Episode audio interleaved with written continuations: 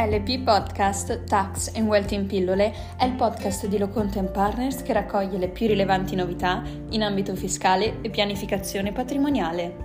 Benvenuti nella puntata numero 131 dedicata al super bonus 110%.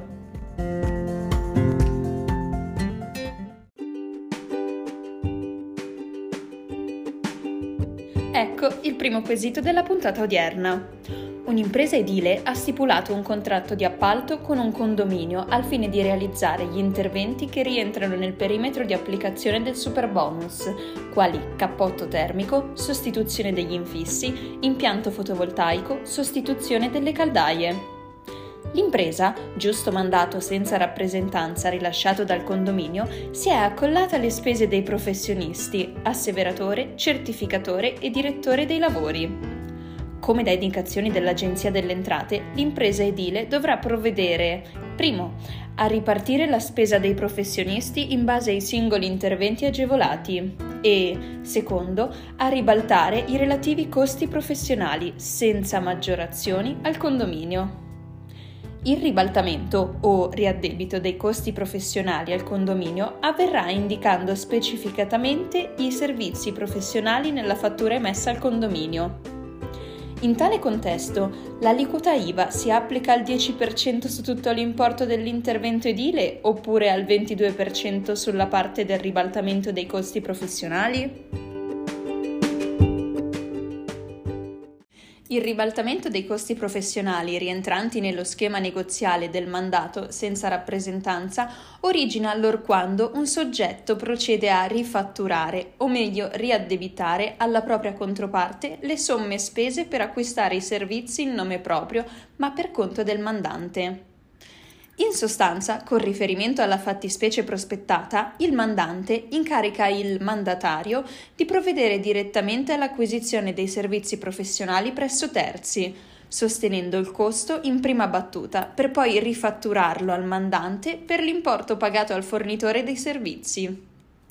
Ciò premesso, occorre precisare che, nell'ambito del mandato senza rappresentanza, in virtù di quanto statuito dall'articolo 3 comma 3 DPR 633 del 1972, le prestazioni di servizi rese o ricevute dai mandatari senza rappresentanza sono considerate prestazioni di servizi anche nei rapporti tra il mandante e il mandatario. La totale equiparazione dei servizi ricevuti dal mandatario a quelli da lui resi al mandante è stata più volte ribadita dall'amministrazione finanziaria in diversi documenti di prassi. Da ultimo, la stessa Agenzia delle Entrate ha chiarito, mediante la risposta all'istanza di interpello numero 520 del 2020, che ai fini IVA l'operazione riaddebitata deve avere la stessa natura di quella originaria. Ciò implica che, a titolo esemplificativo, se il mandato concerne l'acquisto di un servizio professionale con aliquota IVA ridotta o ordinaria, questo sarà soggetto alla medesima aliquota sia nel passaggio dal fornitore terzo al mandatario sia nel passaggio da questi al mandante.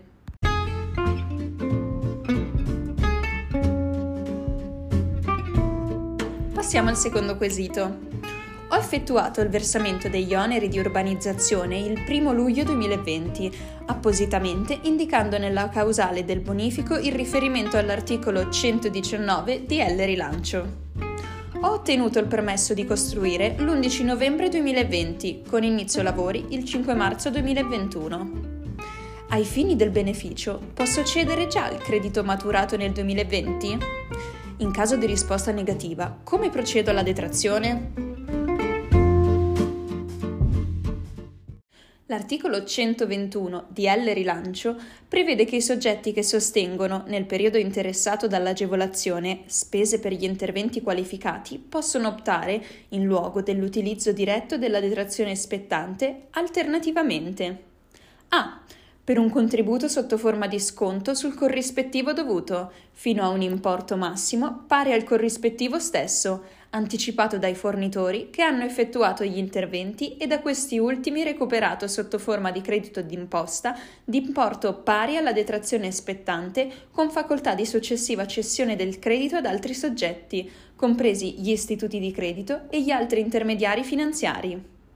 B per la cessione di un credito d'imposta di pari ammontare con facoltà di successiva cessione ad altri soggetti, compresi gli istituti di credito e gli altri intermediari finanziari.